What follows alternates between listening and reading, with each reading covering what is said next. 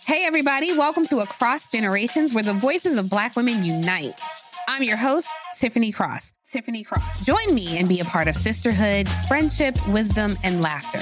We gather a seasoned elder, myself as the middle generation, and a vibrant young soul for engaging intergenerational conversations. Prepare to engage or hear perspectives that literally no one else has had. Listen to Across Generations podcast on the iHeartRadio app, Apple Podcasts, or wherever you get your podcasts. Welcome to Noble Blood, a production of iHeartRadio and Grim and Mild from Aaron Mahnke. Listener discretion is advised. Before we begin, just a quick note of housekeeping. Noble Blood is on Patreon, so go to patreon.com slash noblebloodtales for episode scripts, a little bit of bonus content, and bonus episodes where myself and a friend of mine go over episodes of the television series The Tudors. Also, if you want Noble Blood merch, that's available at dftba.com. We have tote bags, pins, and mugs. I use my beheaded Marie Antoinette mug, uh, I think every day for coffee. And finally, I have a book coming out. So if you enjoy the podcast, I really think you'll enjoy this book. It's called Anatomy, a Love Story, and it's all about the underbelly of the dawn of medicine in 19th century Edinburgh. And if you're interested at all, there's been a weird issue with the supply chain of publishing and so pre orders are really, really important right now. So if the story interests you at all, please take a look and maybe pre order it. We actually moved the publication date up. It comes out January 18th, 2022. And now, on to the episode.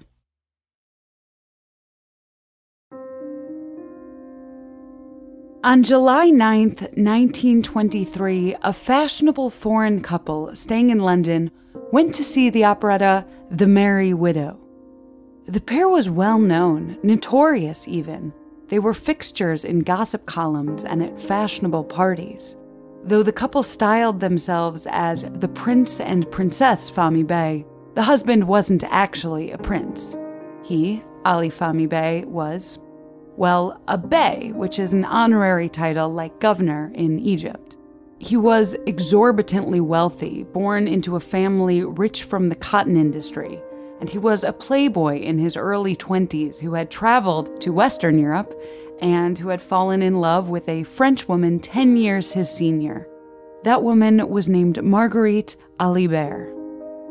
By 32, Marguerite already had a string of famous lovers, and she had quite a reputation. She had worked as one of the most elite courtesans in Paris, a sex worker in a brothel that catered to only the wealthiest and most aristocratic of callers. By the time she met and married Ali Fahmy Bey, she was already quite comfortable financially thanks to the settlement of an earlier divorce. Whether she married Fahmy Bey for money or love, it was fewer than six months before the marriage imploded in on itself. The couple fought viciously, sometimes violently. The night of July 9th, a porter in the Savoy Hotel where they were staying heard them shouting at one another. And then the porter heard something else three gunshots. Prince Ali Fahmy Bey had been shot by his wife. This would be enough of a scandal to be an interesting episode of Noble Blood, a marriage gone wrong that ended in murder. But there's one wrinkle to the story that makes it one of the largest royal scandals of the 20th century. The extent of the scandal wouldn't be fully uncovered until 2013, and even today, details are missing. Letters have been burned, police files conveniently misplaced. Because, you see, one of Marguerite Alibert's earlier lovers was a man who used the pseudonym the Earl of Chester while cavorting with the demi-monde in Paris. Marguerite would have called him David.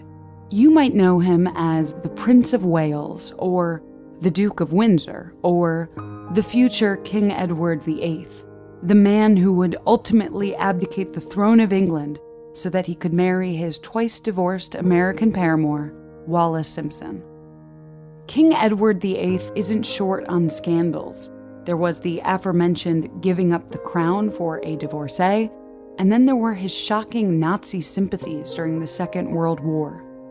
But his relationship with Marguerite Alibert led to another scandal that's largely gone ignored by the public, thanks to a careful cover up by the British royal family.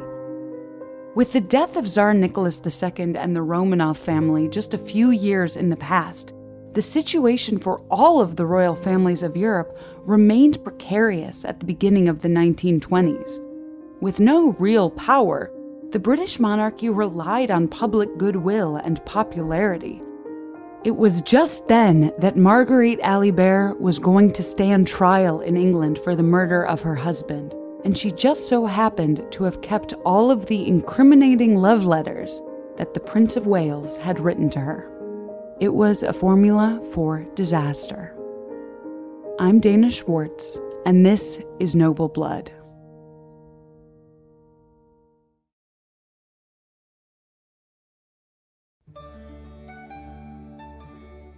The future King Edward VIII, who I'll just refer to from now on as the Prince of Wales, his title at the time of this story, was a late bloomer sexually. He was an awkward, formal boy, fastidious about his figure, and also self centered and narcissistic in a way that made him short sighted. He lost his virginity at age 22 at a meeting with a French sex worker set up by two palace aides. He was eager to continue to sow his wild oats, so to speak, with the many high class courtesans in Paris, where he was stationed for much of World War I while England and the rest of Europe was experiencing cataclysmic violence and never before seen death in trench warfare. The heir to the throne had nominal military duties in France and instead spent most of his time enjoying the nightlife. That was where the young Marguerite Alibert, going by the nom de guerre Maggie Meller, caught his eye. Marguerite was a petite woman with long auburn hair. She was several years older than the prince, who was by then 23, and she was well known for being sexually adventurous. I read one description of her as a, quote, renowned boudoir gymnast. Marguerite was born in 1890 to a working class Parisian family. Her mother was a housekeeper, her father was a cab driver. Marguerite was the oldest of three, with a little sister and a little brother. Later in life, she would exaggerate and embellish her own childhood. She would make her life sound exciting, even romantic. Marguerite would say that her brother was a soldier killed during the Great War, but the truth was far sadder and more mundane. Marguerite's brother didn't live long enough to serve in any war. He died when he was four years old, hit by a truck when he was out playing in the street, while a teenage Marguerite was supposed to be watching him. The grief was overwhelming, something Marguerite had to compress and lock into a box somewhere deep inside herself. The rest of her family blamed her for her brother's death, and as punishment or penance, she was sent to live with nuns, the Sisters of Mary. Life under the nuns was grueling and emotionally fraught. They berated her daily with their thin lips and spittle, telling her that her sins were the cause of her brother's death. But they also gave her an education, and it was there that Marguerite would learn the foundations that would come to serve her well in her society life to come. She learned to sing. They say that Marguerite had a pleasant mezzo soprano that she would eventually put to use singing in nightclubs and at parties, performing to catch the eyes of possible customers. But before all that, while Marguerite was still a teenager, the nuns placed her as a domestic servant in the household of a lawyer named Henri Jules Langlois, although in Marguerite's version of the story, she was the beloved goddaughter of Madame Langlois. But Marguerite's position there wouldn't last long. She was kicked out of the house when she became pregnant at age 16.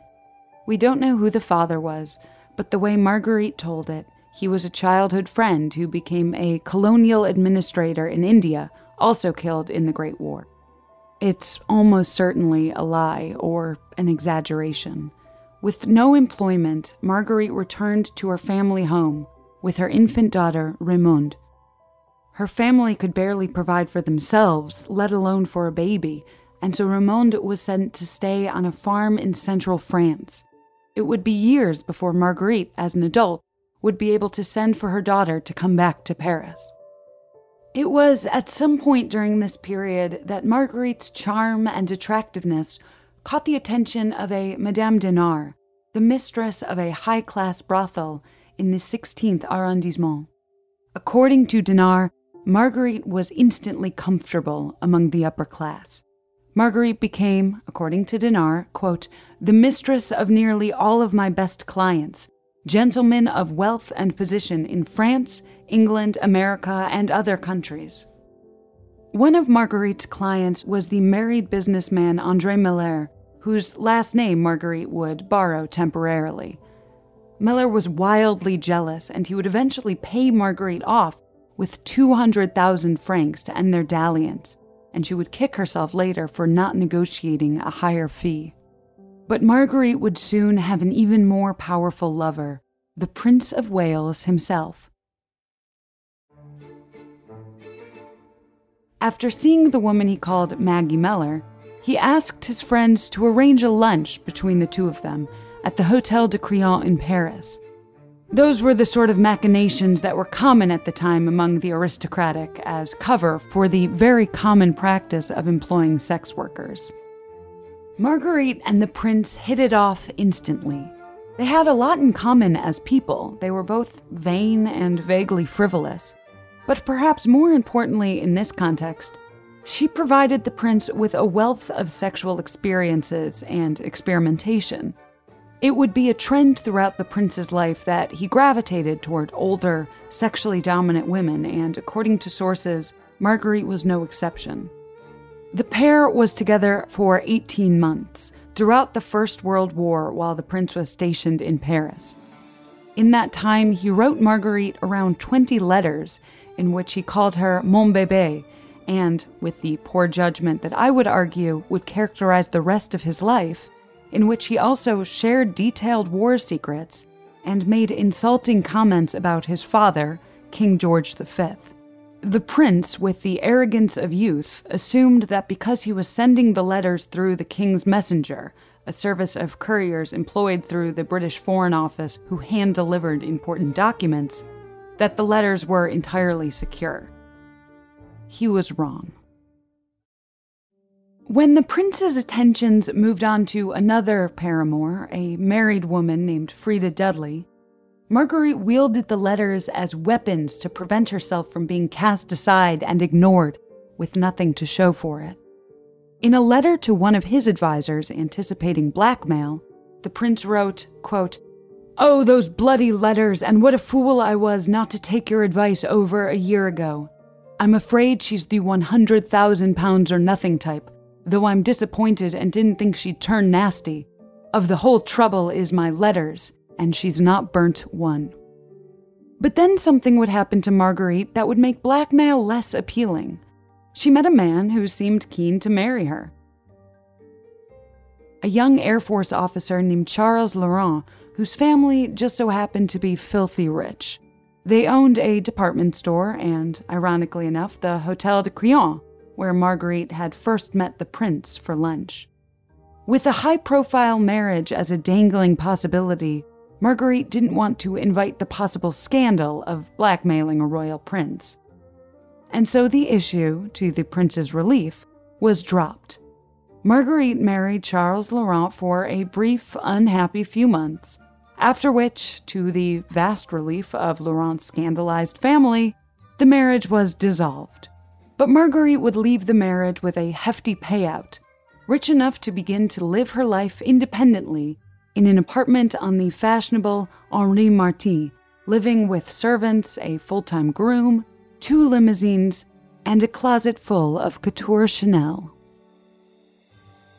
Just a year later, she made the acquaintance of Ali Fahmy Bey, an Egyptian cotton heir with an annual income of over two million Fahmy Bey was in his early 20s, but he lived like he had been in the upper class his entire life, generously spending his money and running in elite social circles. Within six months of meeting the 32 year old Marguerite, he overrode the objections of his family and married her, first in Europe and then in a Muslim ceremony in Egypt. The mismatch was obvious from the start.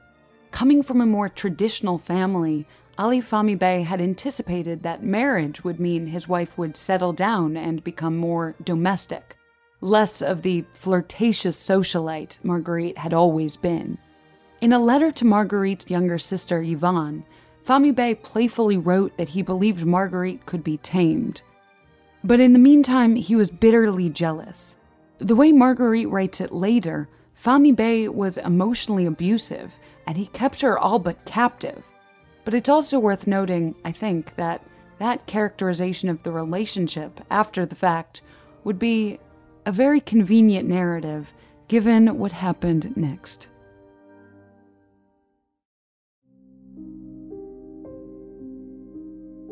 The couple was staying at the fashionable Savoy Hotel in London in July of 1923. They went to the opera to see The Merry Widow and returned to their suite later that evening. A porter in the hallway overheard a violent shouting match, but he couldn't make out exactly what the couple was saying. But there was no mistaking what the porter heard next three gunshots. One, two, three. The porter rushed into the room to see Ali Fahmy Bey slumped against a wall, bleeding from a shot to the head. Marguerite was standing with a Browning 32 caliber pistol in her hand. I've lost my head, she allegedly said. I've shot him. Medical attention arrived and they brought Ali Fahmy Bey to the hospital where he died an hour later. The authorities then came for Marguerite, arresting her and charging her with the murder of her late husband. It was a chaotic night at the Savoy, with police sirens and lights going off through the night. But there was another chaotic scene happening in London, one that was happening with much less public attention. The official household of the Prince of Wales had gotten word that his former mistress had shot a man, and they went into crisis mode. Immediately, the prince's summer schedule, which had included several visits to Wales, was cancelled, and the prince was instead booked on a three month stay in Canada.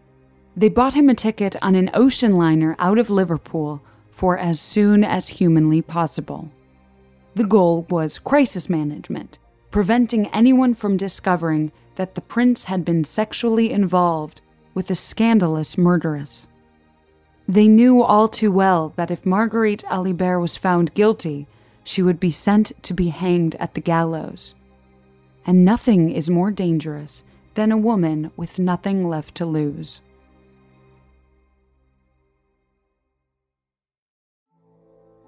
Eight weeks after Marguerite was arrested at the Savoy Hotel, she was put on trial at the Old Bailey. Her defense lawyer was a man named Edward Marshall Hall, nicknamed the Great Defender, already famous in England for the high profile cases he had worked on. One of those high profile cases was for another sex worker, an Austrian woman for whom in 1894 he successfully had a murder charge downgraded to manslaughter. Famously, Hall had turned to the jury and pled, quote, Look at her, gentlemen. God never gave her a chance. Won't you? Other famous cases for Hall included the Brides in the Bath murderer, in which the defendant had three wives who all suspiciously drowned while taking baths, and a murder that's often referred to as the Green Bicycle case, in which the victim was seen riding alongside a man on a green bicycle before her death. Hall's client was a man who had been traced to the victim and who had, inconveniently enough, thrown his distinct green bicycle into the River Soar with the serial number filed off after the case had been made public. The client was acquitted.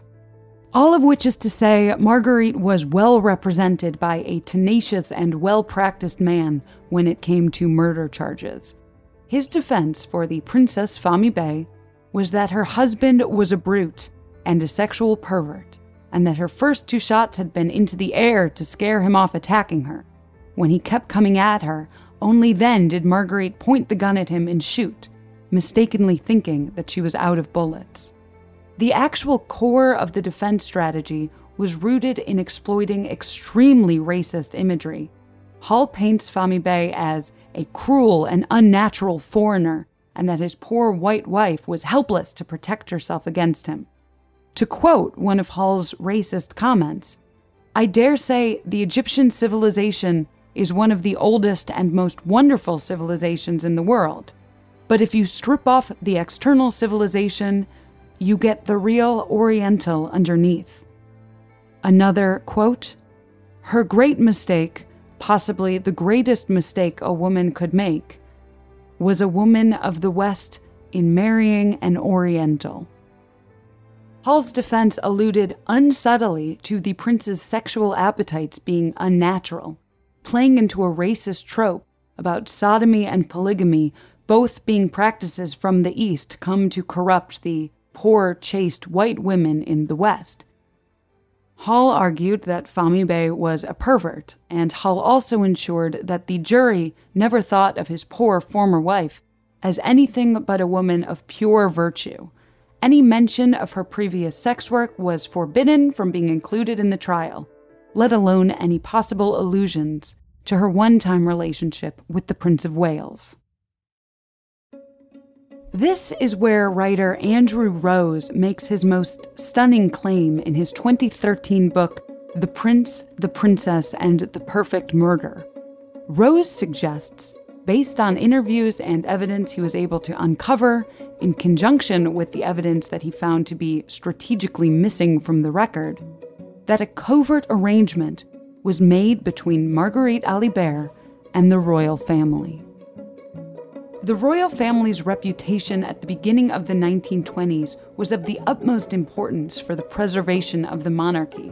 Labor and populist movements were gaining popularity throughout Europe, and the murder of the Romanovs by the Bolsheviks in Russia sent shockwaves throughout every royal family. After all, Tsar Nicholas and the Tsarina Aliki were both King George V's first cousins. The young Prince of Wales, then, was a key figure when it came to presenting the British royal family as likable. He was in his 20s, attractive, and the heir to the throne the equivalent in the modern era to what a young Prince William once was. And here was a murderess on trial for her life, not only with a history of a relationship with the prince, but with over a dozen incredibly incriminating letters from him, in which the prince proves to be, well, wildly irresponsible with terrible judgment. Andrew Rose postulates that in exchange for the letters, and the prince's name never coming up in the trial, the royal family worked behind the scenes to ensure Marguerite Alibert's acquittal. As it stands, all of the passages from the Prince of Wales' wartime diaries referencing Maggie have been ripped out, and several important documents from the Metropolitan Police Special Branch's report on Marguerite have either been destroyed or removed from the archives. It's clear that there has been a systemic attempt by those in power to remove evidence relating to the pair's relationship. Unlike there was with the actual murder, there is no smoking gun to prove Andrew Rose's claims, although, at least in my mind, it seems more than likely. Marguerite had these tremendous bargaining pieces, and her life was at risk. Whether it's beyond a reasonable doubt or not is up to you, but the evidence, at least as it stands to me, is that the royal family engineered one of the most notorious cover ups in history and permitted a vast miscarriage of justice. Whether it was the racism or external influence, the jury took less than one hour to reach the verdict of not guilty.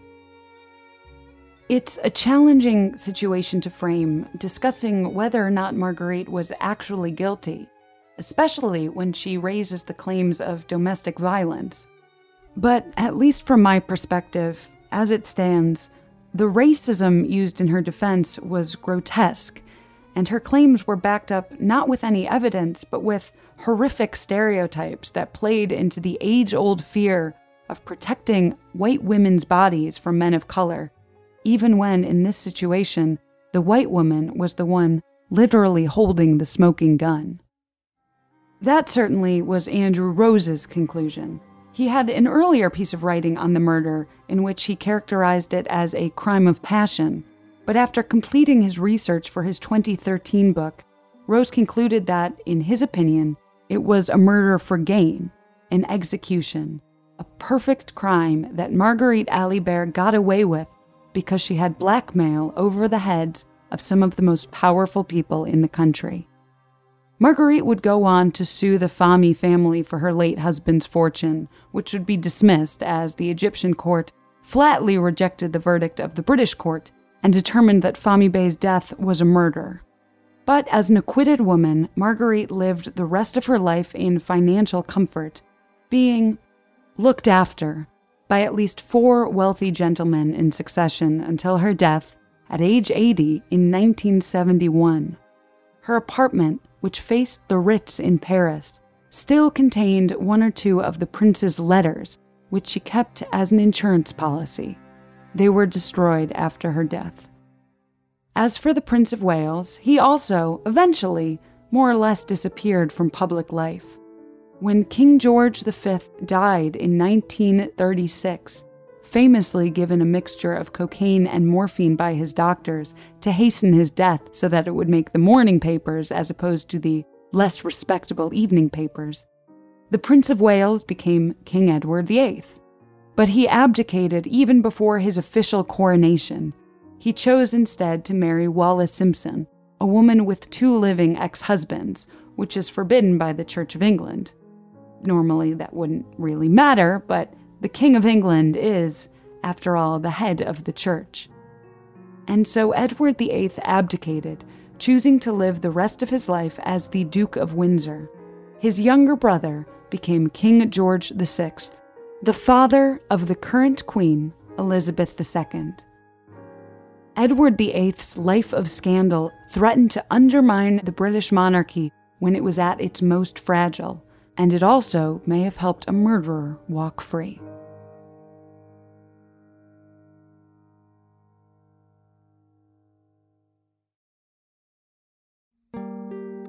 That's the strange story of the Prince of Wales' affair with Marguerite Alibert but keep listening after a brief sponsor break to hear a little more about the Prince and Princess Fahmy Bey.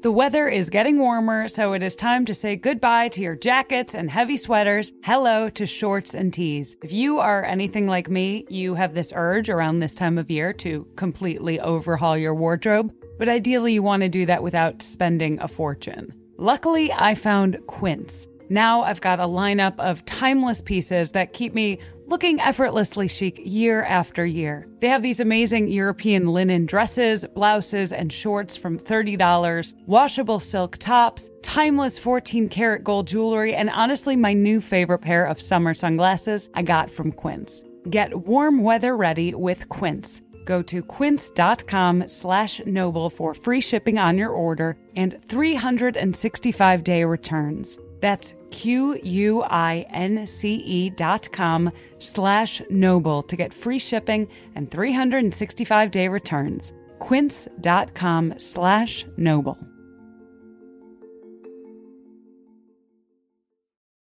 More Than a Movie is back with season two of the award winning film podcast, and this time with a lot more movies. I'm your host, Alex Fumero, and each week I'm going to talk to the people behind some of my favorite movies. From The Godfather, Andy Garcia. He has the smarts of Vito, the temper of Sonny, the warmth of Fredo, and the coldness of Michael. To the OG Spy Kid, Alexa Penavega. You had Carla Gugino, who's the coolest mom ever. You had Antonio, who's handsome, amazing, charismatic. And then Carmen and Junie. I felt like a lot of other kids felt like this could be me to the legend behind La Bamba, Lou Diamond Phillips. When I walked in, I didn't think I had a shot at Richie because John Stamos's picture was already up on the wall. Every episode will feature interviews with the biggest actors, directors, writers, and producers behind your favorite films and tap into the history of Latinos in film. Listen to More Than a Movie as part of the My Cultura Podcast Network, available on the iHeartRadio app, Apple Podcasts, or wherever you get your podcasts. The murder of Ali Fahmy Bey in London coincided with another major event with regards to the relationship between Egypt and Great Britain. Just the year before Fahmy Bey's death, two Englishmen discovered Tutankhamun's tomb. It was one of the most thrilling archaeological discoveries of the 20th century. The first burial chamber unsealed in Egypt for Western eyes that hadn't been previously emptied by tomb robbers. According to People magazine at the time, within King Tut's tomb were, quote, treasures so rich and wonderful that the first to behold them uttered cries of amazement. But some say the tomb also carried with it a curse death upon anyone who entered or associated with it. Six weeks after the tomb's opening, one of its discoverers, Lord Carnarvon, died from a mosquito bite. A number of famous high profile tragedies have also been ascribed to the curse. King Tut's revenge on those who had disturbed him. Prince Ali Fahmy Bey and Marguerite Ali Alibert, as newlyweds, had visited the tomb in February of 1923, immediately after its opening, just weeks after they were married. They also hosted Lord Carnarvon and Howard Carter on their yacht for lunch. If you're the superstitious type, you might consider it noteworthy as a data point that Ali Fahmy Bey was dead within the year.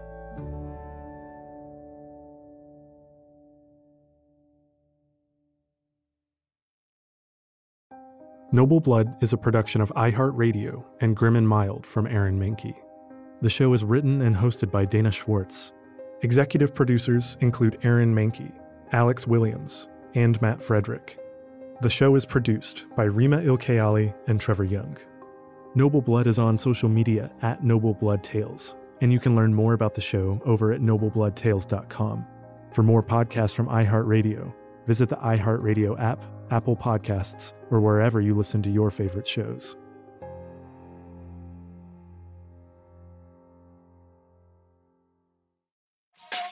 Hey, everybody, welcome to Across Generations, where the voices of Black women unite. I'm your host, Tiffany Cross. Tiffany Cross. Join me and be a part of sisterhood, friendship, wisdom, and laughter. We gather a seasoned elder, myself as the middle generation, and a vibrant young soul for engaging intergenerational conversations. Prepare to engage or hear perspectives that literally no one else has had. Listen to Across Generations podcast on the iHeartRadio app, Apple Podcasts, or wherever you get your podcasts.